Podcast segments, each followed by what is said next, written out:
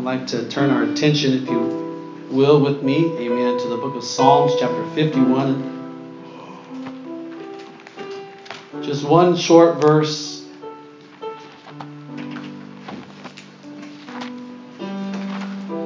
It's great to see all the wonderful faces this morning.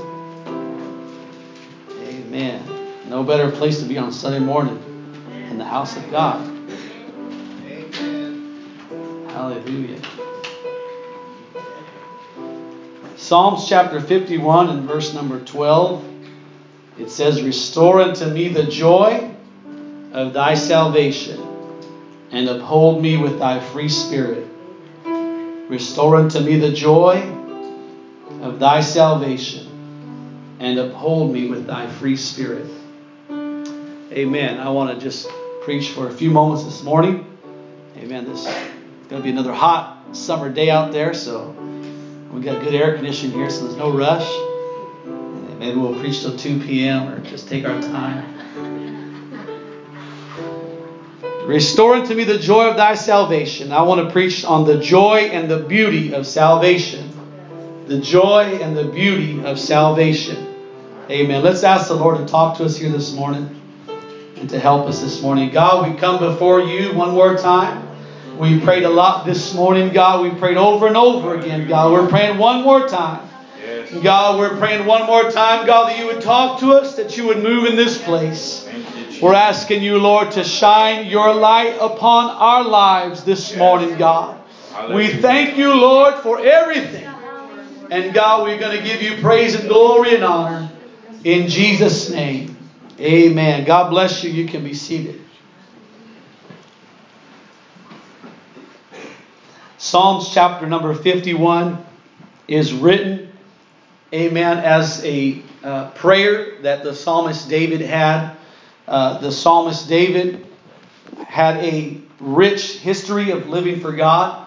He had a rich uh, history uh, of the things that God had done in his life. We know from studying the scriptures that the psalmist David grew up uh, tending to the sheep in the field, worshiping the Lord on his harp, writing songs, just a beautiful individual, had a heart after God, a heart uh, to please God.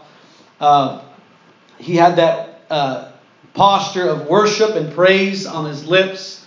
Uh, God used David to kill a lion, to kill a bear that was threatening the sheep. David was an individual that, that had power with God that God had used to defend the sheep. Um, God used the psalmist David uh, at one particular juncture in his life to face off with the giant that was named Goliath of Gath. And God used David to kill that giant that was threatening and that was oppressing the people of God. God used David to do mighty things to reunite the kingdoms of Israel and Judah.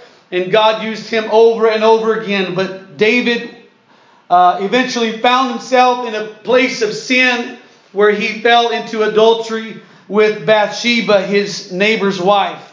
And the Bible says that after a period of time, uh, he thought that perhaps he was getting away with his sin. He thought that he could get away with it because he was king. And the Bible tells us that a prophet came before David in the uh, in that place where he was the palace. The prophet Nathan came before David and began to tell him a story about how that one individual had taken uh, had stolen some some sheep from somebody that didn't have a whole lot when he himself had a whole lot of flock he could have used. And this individual took advantage of his neighbor that didn't have a whole lot. When instead he could have used his own resources.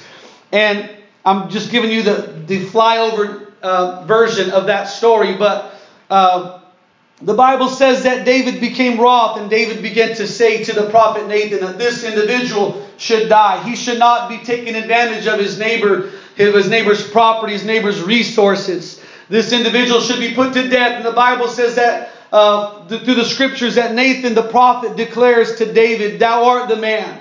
And the word of conviction, the word of uh, condemnation of sin begins to come into David's life. And David is faced with uh, the sin staring him in the face, if you will. David is hearing the words of the prophet Nathan say, Thou art the man. You're the one that has sinned. You're the one that has taken from your neighbor when you had all the resources in the kingdom, but yet you chose to steal your neighbor's wife. And then you chose to take it a step further and murder her husband that you might conceal the sin of your life.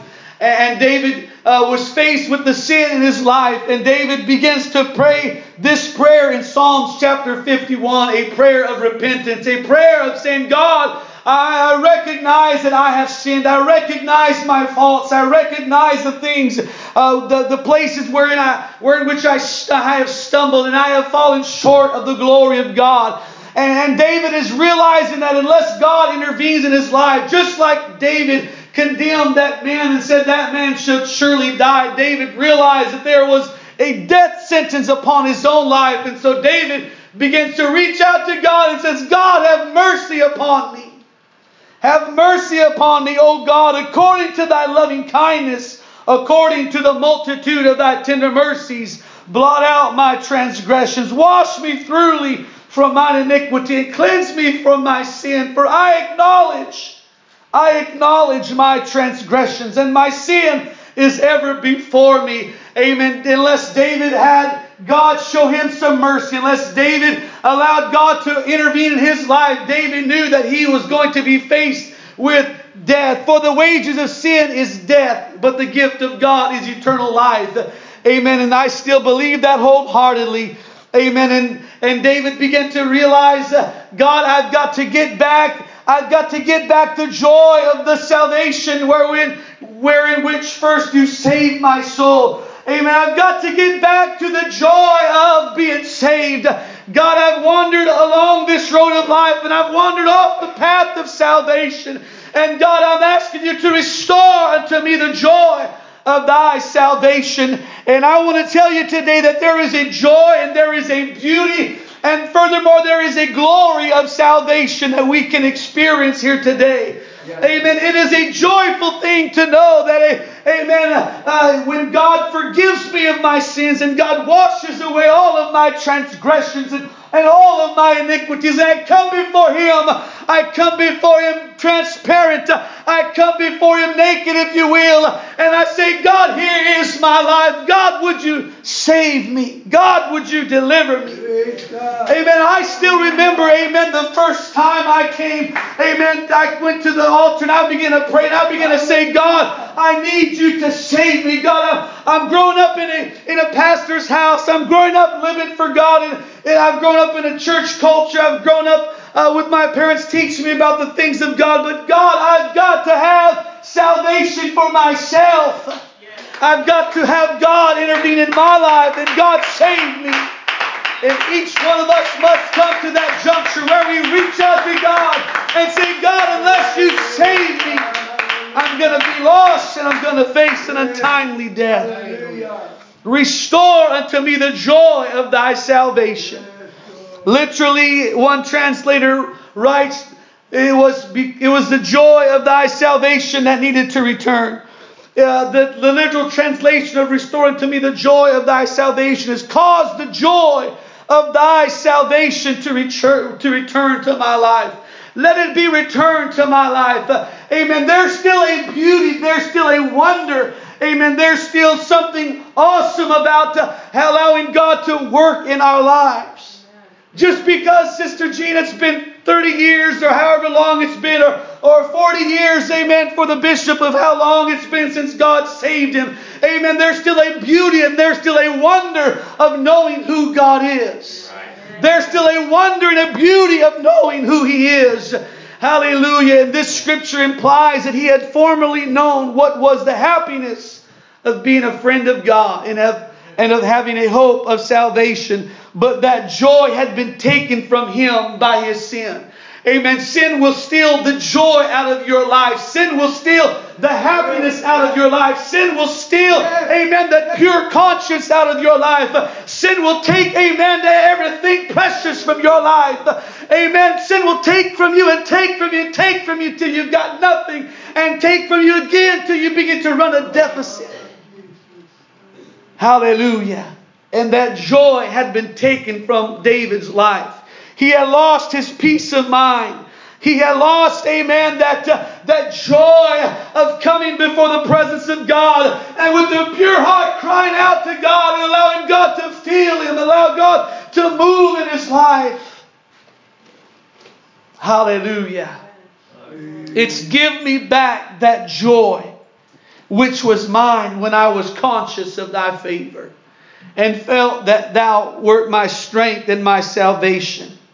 Amen. Give me back that joy. It is still a joyful thing to live for God.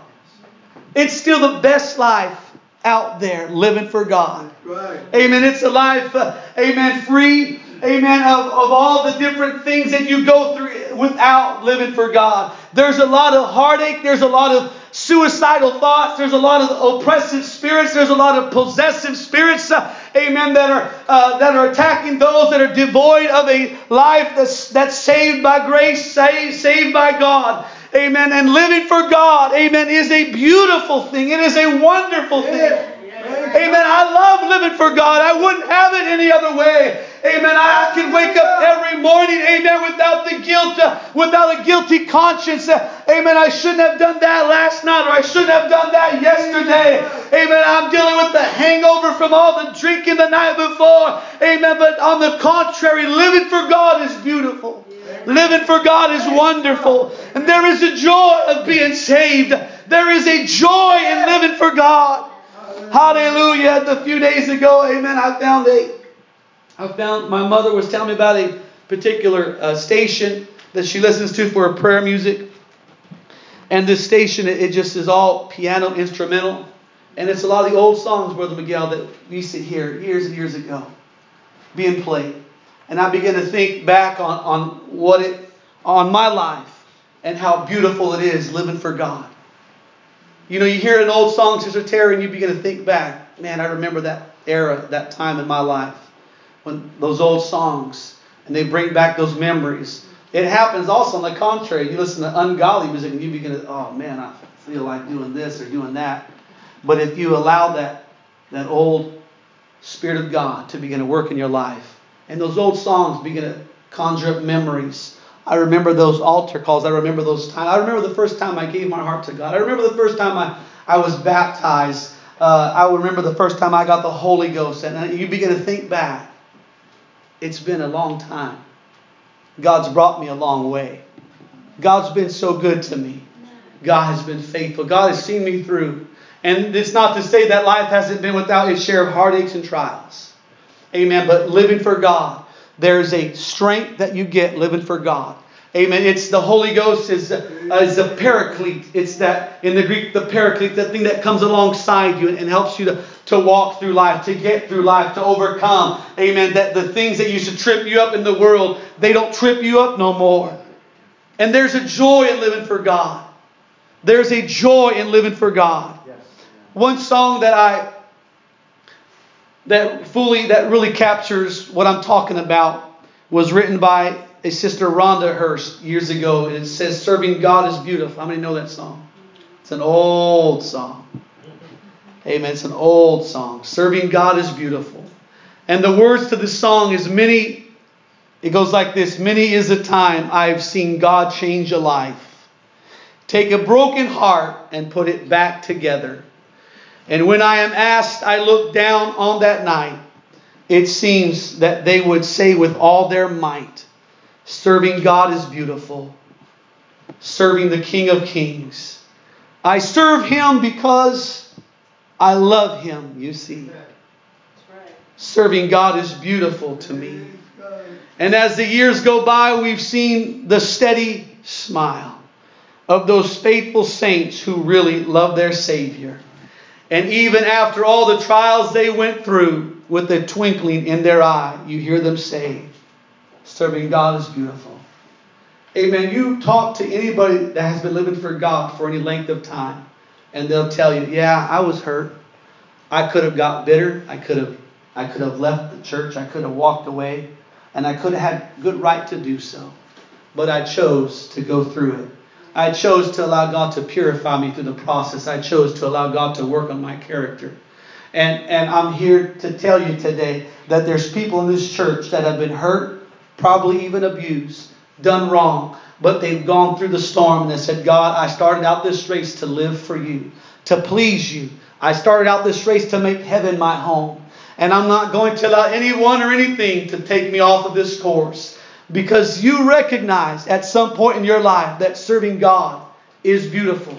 Serving God is wonderful. Amen. There is no greater joy. Amen. As, as the scripture says it, to know that my children walk in truth. Amen. It, knowing that, the, amen, your child will grow up to live for God, amen, will bring you a certain joy and a certain happiness in your soul. And it's still the same today that serving God is beautiful. There is a joy in being saved. There is a joy that I get every time I get back into His presence, Brother Mike. And I allow God to fill me with His Spirit. And I allow God to renew my soul. And my soul is enraptured in prayer. And I begin to talk with God. And I begin to be, become, amen, more like Him. And, I, and my soul is flooded with His presence and with His joy.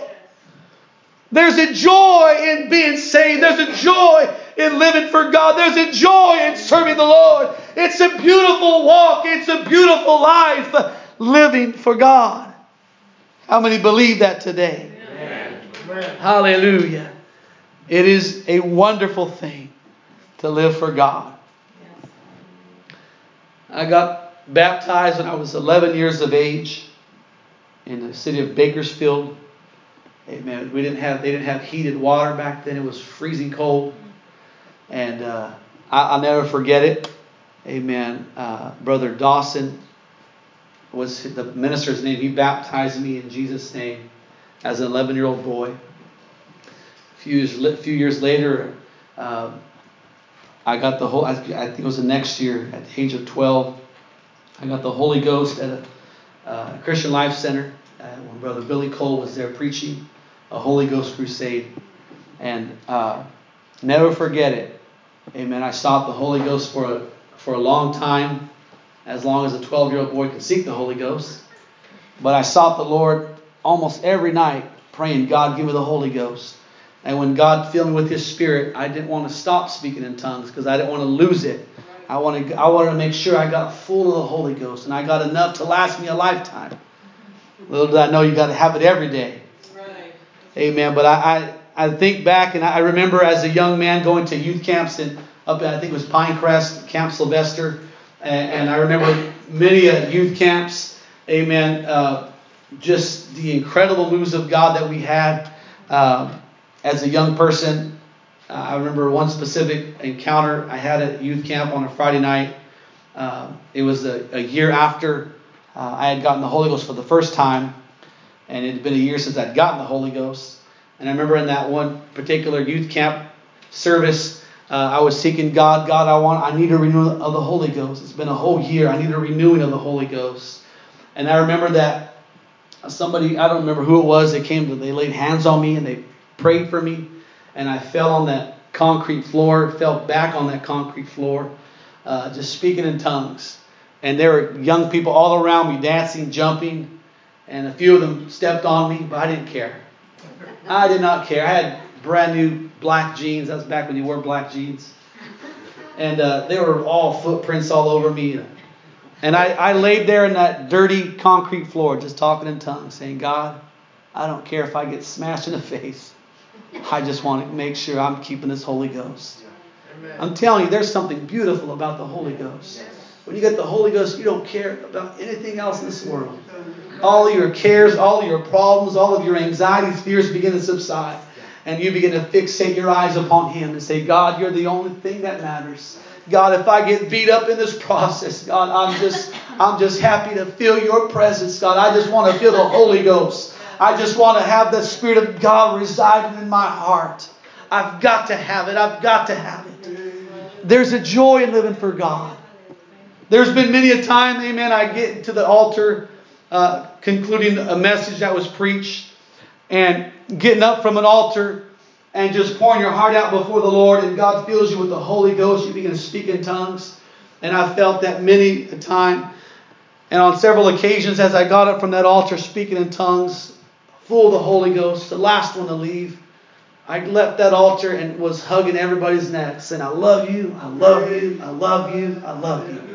There's a joy that comes Yes. when you get the Holy Ghost. Yes. Nobody's going to say something to you and offend you. Man, God bless you. How many of you ever said that when someone gave you the bird? God bless you. Man, you cannot make me mad right now. You cannot offend me, sister. Brother, you cannot offend me. I got the joy of the Holy Ghost down in my soul. There's a joy living for God. There's glory that comes. Amen. There's glory that comes. Exodus chapter 14 is the story of the people of God, the Israelites, the Hebrew people. Exodus chapter 14. I'm going to turn there for a moment. Exodus chapter 14 tells us the story of how that God had delivered the children of Israel from the Egyptian taskmasters. Egypt was a type of the world. Egypt was a type of the old lifestyle, the old man, the old woman. Uh, Pharaoh was the type of the devil, that one that ruled their lives and dictated to them how they would live their lives. And he beat them and he worked them, and there was no pleasure in sin. It was it was work. It was slavery. It was uh, it was heartache. It was pain. It was a rough life. And the Bible says that the way of the transgressor is hard. Right. Amen. The Bible says that the way of the transgressor is hard. It's not. It's not going to be easy living for the world. It's going to be a hard life. But Exodus chapter 14. And the Lord spake unto Moses, saying, Speak unto the children of Israel that they turn and encamp before Pihahiroth, between Migdol and the sea, over against Baal Zephon. Before it shall ye encamp by the sea. For Pharaoh will say of the children of Israel, They are entangled in the land, the wilderness hath shut them in. And I will harden Pharaoh's heart that he shall follow after them, and I will be honored upon Pharaoh and upon all of his hosts. That the Egyptians may know that I am the Lord, and they did so. And verse number five, and it was told the king of Egypt that the people fled, and the heart of Pharaoh and his servants was turned against the people. And they said, Why have we done this, that we have let Israel go from serving us? And he made ready his chariot and took his people with him. And he took 600 chosen chariots and all the chariots of Egypt, and chariots over every one of them. And the Lord hardened the heart of Pharaoh, king of Egypt. And he pursued after the children of Israel. And the children of Israel went out with a high hand. Amen. God had uh, used Moses to lead the people of Israel out of Egypt, out of Goshen, out of that place of servitude. He used Moses to lead them out from the hand of Pharaoh. And the Bible says that as Moses led them through the wilderness, as Moses led them out from Egypt, that they faced a particular situation where they had one mountain on one side and they had the sea in front of them, the Red Sea, and they had Pharaoh's army pursuing them from behind, and they had no other options. They had no place to go. There was no other options. There was no help for them. And it was in that moment when they had no other hopes. It was in that moment when they were between the proverbial rock and the hard place that they began to cry out to God. They began to cry out to Moses. And they began to reach out to Moses. And the Bible says that Moses, he began to, he began to talk to God. He began to ask the Lord, what do you want me to do? The people, the people, they're crying out. They're, they're complaining. They're murmuring. And the Bible says that Moses, amen, received a word from the Lord that he was to stretch forth his rod out over the sea. And that God would, amen, take care of the situation from that point forward. The Bible says in Exodus chapter 14 and verse number 13 that Moses said, Amen. Moses said unto the people, Fear ye not, stand still and see the salvation of the Lord, which he will show you today. For the Egyptians whom ye have seen today, ye shall see them again no more forever. The Lord shall fight for you, and ye shall hold your peace. Amen. It was stand still, do not fear, and you're going to watch with your very eyes the salvation of the Lord. Amen. It becomes imperative as a people that we know, amen, when it's time to cry out to God and when it's time to bring our petition and bring our needs before Him and we begin to say, God, you've got to save me. God, you've got to help me. God, if you don't show up in my life today, I'm a lost cause. God, I can't make it without you. I've got no other options. And I want to tell you that there's many times that God will lead you to a point in your life when there's nothing else you can do. God will lead you to a point in your life when there's nothing else you can do but call out to Him. When God begins to strip away all the other options and He strips away all the alternatives and says, Now what are you going to do? And it becomes imperative that in that moment of your life that you begin to reach out to Him and you begin to say, God, save me. God, help me. And the word of the Lord today is fear not, stand still and see the salvation of the Lord. When you reach out to God, amen, fear has got to leave. Amen. Fear has got to depart. Fear has got to go. And there is a certain solitude that God will bring to the soul that reaches out to Him. And God will bring about a salvation in your life. Amen. That you can visibly see with your eyes. Amen. When God saved my mother and my father, amen, the people around them that knew them could tell there's a distinct difference in their lives.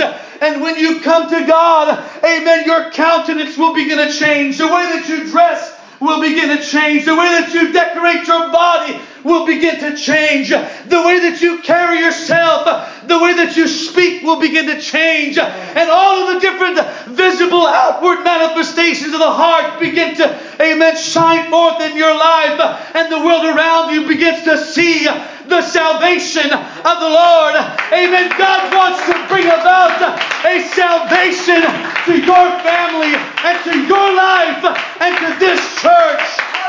Amen. There's a work that God wants wrought in this place today.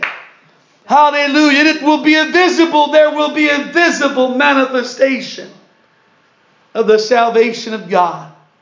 There will be a visible manifestation of His salvation. And when you cry out to God, God brings salvation. And just like God brought that salvation to the people of God in Exodus chapter 14, God will still do it today. It doesn't matter what your background is in life. It doesn't matter what your family tree or family heritage looks like. It doesn't matter how much money or money you don't have in the bank. It doesn't matter what walk of life, what skin color, what, what tongue, what nationality. It doesn't matter anything. All that matters is you reach out to Him and the Bible says the soul that seeks him is the soul that will find him. Amen. Only the hungry get fed in God's house. If you're not hungry, then there's no food on the table. But if you come and you say, God, I'm hungry. God, I want something from you, then I'm going to tell you that God has a table spread. And God's laying out a plan of salvation. And God is preparing a way for you to be saved. God will deliver you from the things that enslaved you. Just like God delivered the people of God in Exodus 14, God delivered them from that old lifestyle, that old lifestyle of sin, that old taskmaster of Pharaoh. God delivered them from slavery, and God will deliver you and I. There's a deliverance, there's a salvation that God has for the people that reach out to Him. But I want to tell you that there's another step that is involved in the process. Amen. Once God brought them out from slavery, once God delivered them, there came a point when they, when God began to prepare a way uh, through the Red Sea, and it was it became the responsibility with, uh, landed upon the shoulders of the people of God that it was now their opportunity, it was now their responsibility, it was now their job to walk through that Red Sea, to go through the waters of baptism, as one scripture declares it and makes the parallel. There was a point in which the people had to, now they had to step forward of their own volition, of their own ability, and say, I'm going to leave behind the old world, I'm going to leave behind the old man and the old woman. I'm going to leave it all behind. I'm going to walk away from it. And I'm never going to look back. I'm never going to look back. I'm never going to look back, but I'm only going to go forward in God. Hallelujah, hallelujah, hallelujah. Amen. Salvation involves forward progress. It involves forward progress. The only time we are to look back, according to the scriptures, is when we're to build a landmark or a monument and to say, I want to remember how God delivered me. I want to remember how God delivered me. I want to remember how God delivered me. Not I want to look back as Lot's wife and remember all the wonderful times we had there in Sodom and that sick, sick world. But to look at a landmark, a monument, and see, that was a moment in my life when God began to give me the oil of joy for mourning. God began to turn my mourning into dancing. God began to turn my life around. God began to move in my life. And there comes that point when you've got to walk away and never look back.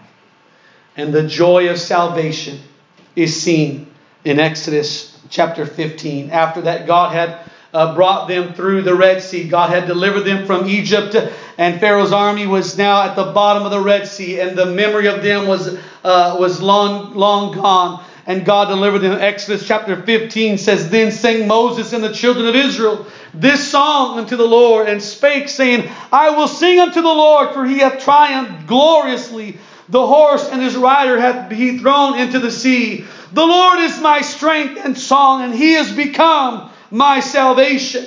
He is my God, and I will prepare him an habitation. My father's God, and I will exalt him.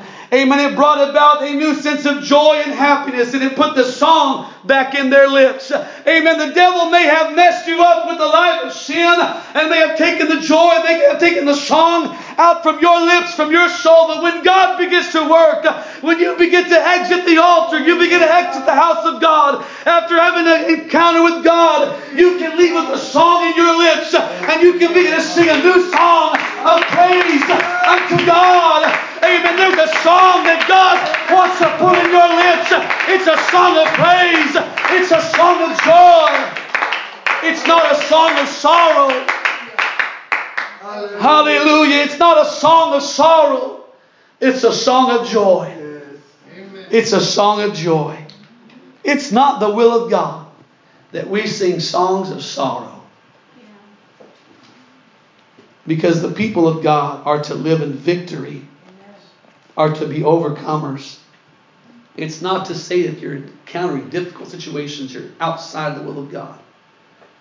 But it's that through it all, there's a song in my lips.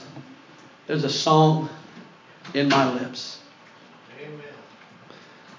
Amen. One of my first jobs outside of high school, um, I would work at the Office Depot warehouse here down the road in Tracy. It's not there anymore, I don't believe. It was a big distribution center, a big warehouse, and uh, I was uh, one of the jobs I had was I was driving the forklift, and you know it's a big warehouse. You're driving all over that warehouse, picking up pallets, moving things around, um, and because it's a big open floor and you're not going to bother anybody, I would drive around a lot of times just singing. People are like, man, this guy's kind of interesting. I would just drive around that forklift drive that forklift around the warehouse just singing, sometimes at the top of my lungs because there's so much noise in the warehouse, no one can hear anyways. And I would be singing and singing and worshiping the Lord. And, uh, and I love I love to sing. Amen. I love to sing until I uh, started dating my wife. She said, You know what? Stop singing, please. and I would tease her. You can't steal my praise, Shannon. You can't steal my praise. But I love to sing. I love to worship the Lord. And whether you can sing or not, there should still be a song in your lips. There should be a song in your lips. And it's a joy that accompanies salvation. Amen. God wants to put a song in your lips. That you go through your day with a song of praise on your lips and you're worshiping the Lord. And there's a smile on your face because you know what? I got something, as, as one songwriter said, the world didn't give it and the world can't take it away. This joy that I have, Amen. this joy that I have, the world did not give it, and the world can't take it away. I'm going to worship God. I'm going to give Him praise. I'm going to love on Him.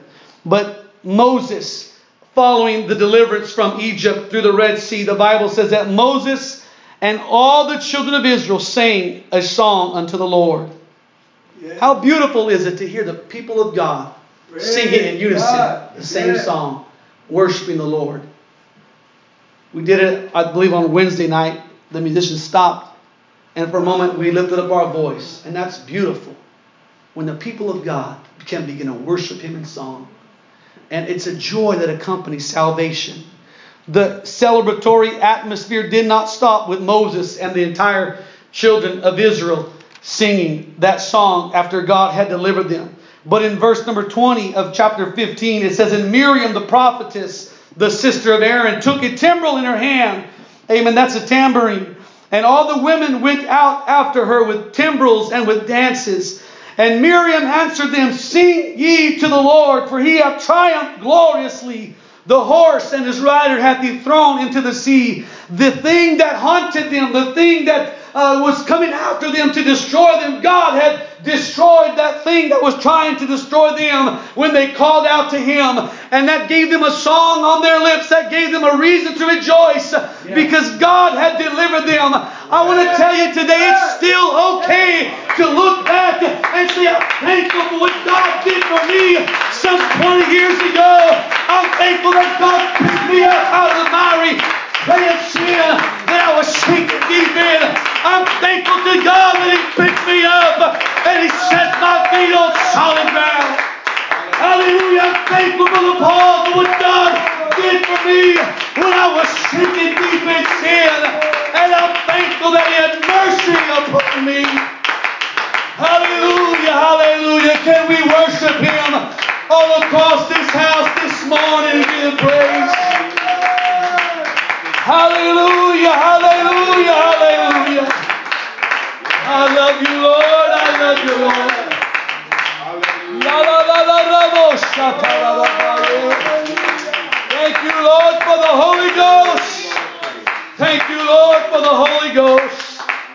Hallelujah, hallelujah, hallelujah. Miriam, amen. Realize it is there's a moment when we've got to worship Him, we've got to praise Him, we've got to give thanks, we've got to exalt Him because of what He's done in my life, because of what He's done. Amen. If there's no other reason, amen. Look back on all the things that God has done. Look back on how God had mercy, on how God brought you through, and that's a reason to rejoice.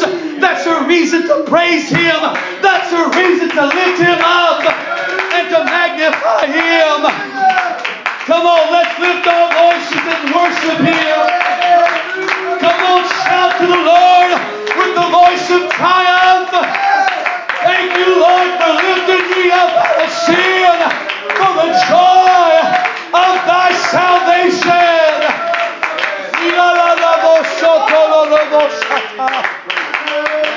Glory, glory, glory, glory, glory. Hallelujah, hallelujah. There was a point in my life where I thought, God, if you don't do something now, I'm going to be lost forever. Amen. I still remember that night, amen, as I cried out to God. Amen. As I was there working in, in Nevada in that hotel room, and I was saying, God, if you don't do something today, God, if you don't help me, God, I'm going to be lost. I need a Savior. I need a lifeline thrown my way. And God began to answer my prayer. God began to intervene in my life. And God began to throw that lifeline, amen, my way. And God began to pull me out. God began to lift me up. And God began to keep me from falling deeper. And God saved me. And God delivered me. And I'll never forget it as long as I live. When I cried out to Him. And He heard my cry. And He brought back the joy. He brought back the glory. He brought back the beauty. Hallelujah, hallelujah. Is there anybody that's thankful today in this house for what God has done? Hallelujah, hallelujah, hallelujah. Oh, we worship you, Lord. We worship you, Lord. Thank you, Lord. Thank you, Lord. Thank you, Lord. Thank you, Lord. Hallelujah. There's a beauty, there's a joy, there's a glory in being saved, there's a glory in living for God and serving Him. Right. Hallelujah. As they says we read, as we read a moment ago, I serve him because I love him. Amen. You see. Amen. See, one day, Brother Nate, I fell in love with Jesus. One day, Sister Dee, I got it for myself. And I said, God, no longer are you my parents' God. You're mine. And I'm making a choice. I'm going to live for you, God. And I'm going to give you all that I have. I want you to use me, God. I, I want to be, I want to have a part in the kingdom of God. God, my parents have displayed Christianity all my life. I've seen it, God. I've seen them pray. I've seen them read their Bible. I've seen them, uh, I've heard them talk to me about living for God. And I've heard preaching after preaching. I've heard song after song. But the day came when I said, I've got to be saved for myself. To every young person in this house today, you've got to get to a point where you say, God, this is going to be for me. This is going to be for me. I've got to have the hand of God upon my life. Hallelujah, hallelujah. But it's to the humble, it's to the meek. For Psalms 149 and 4 says, For the Lord taketh pleasure in his people he will beautify the meek with salvation. He will beautify the meek with salvation. To the soul that comes humbly before his presence, on bended knee oftentimes, and a hand uplifted. Humble, meek, broken. God help me. The world tells me I've got to pave my own trail. I've got to blaze my own path. The world tells me that I need to be a self made man, I need to do it myself. But I'm going to reject the world philosophy and I'm going to embrace humility. I'm going to embrace meekness and I'm going to say, God, I need you. I need you. I cannot make it without you. And there is a beautification that happens for the soul that reaches out to God.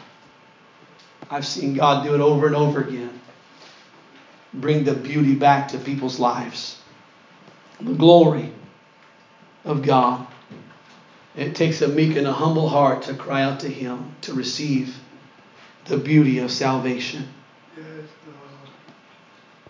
and if we could stand to our feet and the musicians could come.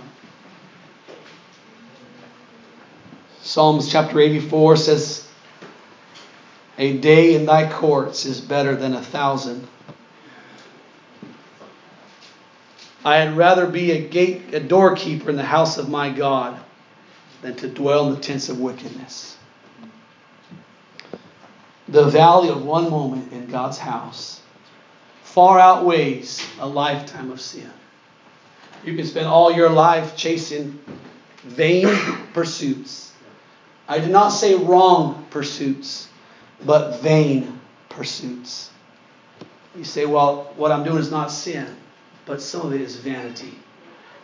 Some of it holds no eternal weight, no eternal value. And I want to remind you today that there's something of an eternal nature that holds more value. Because one day, one moment in the house of God, one moment in this place, could change your life forever. Right, yeah. A day in thy courts is better than a thousand elsewhere. And I conclude with this scripture in Hebrews chapter 2 and verse number 3. How shall we escape if we neglect? Everybody say neglect. neglect. If we neglect so great salvation which at the first began to be spoken by the Lord and was confirmed unto us by them that heard him. And Hebrews chapter 2 and verse number 3 tells us that neglect, neglect is enough to ruin a man. A man who is in business need not commit forgery or robbery to ruin himself. He has only to neglect his business, and his ruin is certain. A man who is lying on a bed of sickness need not cut his throat to destroy himself. He has only to neglect the means of restoration, and he'll be ruined. A man floating in a raft above Niagara Falls need not move an oar or make an effort to destroy himself. He has only to neglect using the oar at the proper time, and he will certainly be carried over to his death. Most of the calamities of life are caused by simple neglect. By neglect of education, children grow up in ignorance. By neglect, a farm grows up to weeds and briars. By neglect, a house goes to decay. By neglect of sowing, a man will have no harvest. By neglect of reaping, the harvest would rot in the fields. No worldly interest can prosper where there is neglect. How shall we escape if we neglect? To the house boarded up on the corner. It didn't start that way because they decided to burn the house down and beat it up. It started because they neglected its care. You say, Well, I'm already, I've already been to the water, I've already been baptized, all that good stuff. But we've got to take care. We've got to take care of our soul salvation. We've got to make sure, Brother Mike, that we're not neglecting it. We've got to make sure, God, you fill me with the Holy Ghost. I got baptized. I'm living right. I'm repentant. I'm going to take care of my soul today. You don't not shower today because you showered two weeks ago. You don't not brush your teeth today because you brushed it three days ago. That would be neglect. And that'd be a certain dentist bill. But every day you say, you know, I gotta brush my teeth. I gotta take a shower. I stink. I gotta iron my clothes. I gotta take care of. I gotta do the laundry. I gotta vacuum. Today is another day. God, I gotta take care of my soul. I gotta be filled up again. God, I've got to have your spirit in my life. I, I cannot neglect it. I cannot neglect it. I've got to make sure, God, that I'm taking care of my soul. Every single day that I live, God. Every single day that I live. Every single day. No one's going to walk out of here today and curse the preacher and curse this building. But there may be some that walk out and say, well, I'll take care of that later. The definition of neglect. I'll do it later. I'll take care of it later. I'll take care of it later.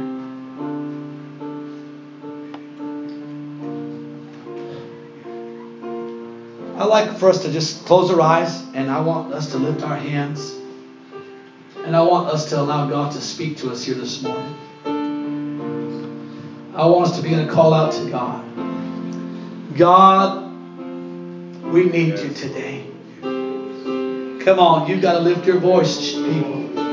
You've got to lift your voice.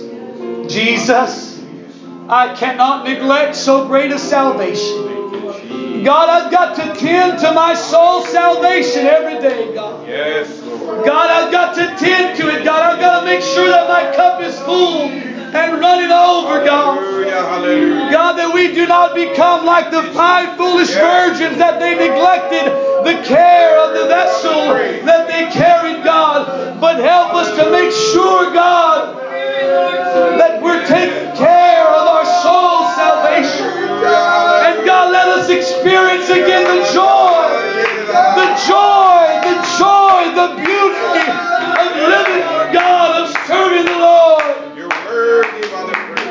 Hallelujah. Why don't you take your neighbor by the hand and why don't you pray over your neighbor where you are today? Come on, let's link up with the person next to us and let's begin to pray. God, I'm asking you to help my brother, help my sister today, Lord. Renew the joy, restore the joy of thy salvation. God, I pray you to help them to tend to the care of their soul today. Our soul